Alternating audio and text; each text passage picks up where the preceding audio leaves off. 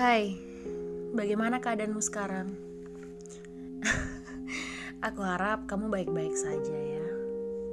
Kita ketemu terakhir kapan? Bulan yang lalu atau dua bulan yang lalu? Uh, aku tidak ingat sih, tapi yang pasti pertemuan terakhir kita benar-benar menyisakan luka untuk aku. Terkadang aku suka bertanya, sudah berapa orang sih yang kau sakiti? Karena aku lihat kau begitu lembut memperlakukan seseorang. Kau begitu pandai memainkan perasaanmu.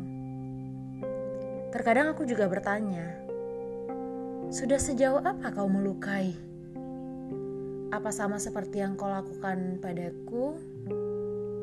Atau lebih parah dari ini?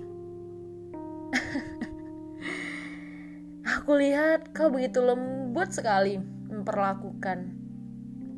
Seolah-olah kau memiliki perasaan yang sama. Dan sekarang kau pergi tanpa kata pamit. Kau tidak sempat mengajarkan kepada aku bagaimana caranya kehilangan. Aku lupa menyadari. aku ingin menangis. Aku ingin sendiri lalu kau datang. Tapi itu mimpi. Lalu aku juga ingin tertawa. aku ingin tertawa menyadari betapa bodohnya aku yang jatuh terlalu jauh. Sedangkan kau mungkin sudah ah aku tidak berani mengucapkan lebih lanjut. Dan setelah kau pergi, semuanya terasa kosong.